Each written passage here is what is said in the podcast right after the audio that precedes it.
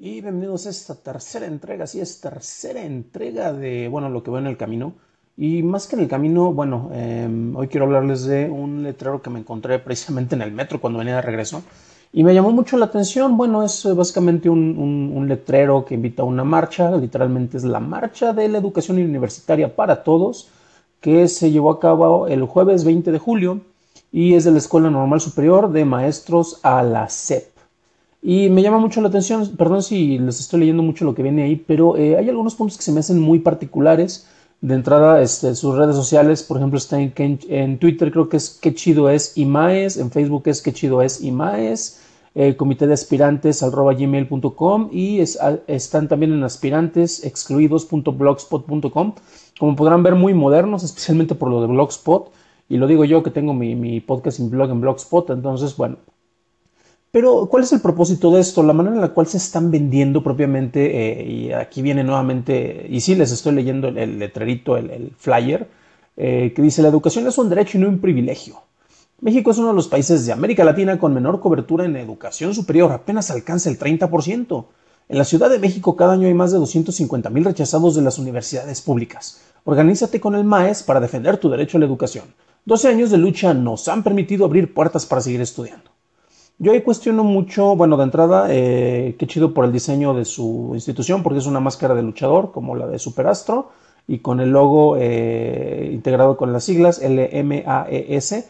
Pero, por ejemplo, yo ahí cuestiono un poco acerca de esto. Eh, desde luego, la educación es uno de los derechos humanos establecidos, pero sin embargo, también, ¿cuál es el propósito de tener a fuerzas a todo el mundo estudiando cuando actualmente tenemos un entorno en el cual eh, parece que es más bien una guardería que un instituto de educación, especialmente en, primarias y secundarias. Y también, ¿qué es lo que ocurre cuando el Estado no tiene la capacidad económica? Porque todo esto cuesta dinero y la gente no se va a poner a trabajar de a gratis, por más idealistas que sean. Todos estos normalistas en particular y eh, gente que, tiene por ejemplo, licenciatura en educación o, profesores simplemente que han estado preparados para dar clases, todos ellos cobran, entonces, ¿cómo es posible mantener una infraestructura y por qué nos ponemos a reclamar tanto sobre el hecho de que pues es insuficiente cuando en realidad no hay ni siquiera cómo sostenerlo? ¿Cómo podríamos hacer que fuera suficiente y sostenible? Yo creo que sería más bien mi, duda y mi pregunta.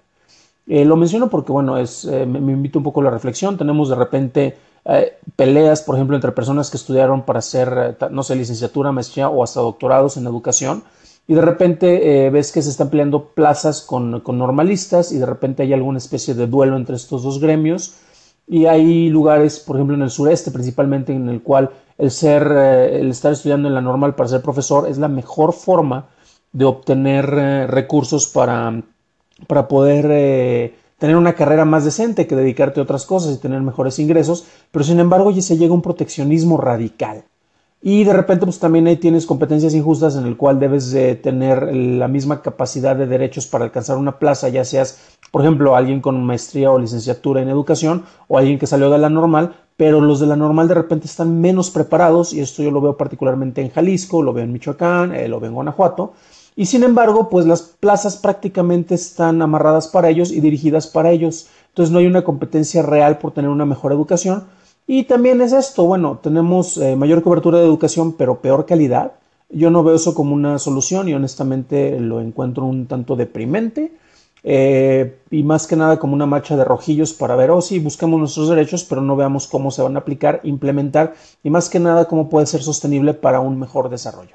Pero bueno, ¿ustedes qué creen acerca de estos temas de la educación? Probablemente yo estoy pisando algunos callos al respecto, pero me interesaría escuchar mucho sus opiniones. Tengo más que nada información de gente que trabaja como educadores. Eh, en mi familia, pues prácticamente todos hemos dado clases, por lo menos en, secundaria, prepa o en universidad, prácticamente todos. Y es cierto, entonces me, interesaría eh, saber acerca de, profesores normalistas que nos dieran su visión para comprender un poco mejor y pues de preferencia, si me sacan de mi error, se los agradeceré muchísimo, ya que soy un poco parcial en este tema. Y bueno, dejen sus comentarios, pueden hacerlo grabando con la aplicación de Anchor y los puedo incorporar. Eh, dejaré unas cuantas horas antes de publicar este podcast así express, esperando sus comentarios si es que llegan.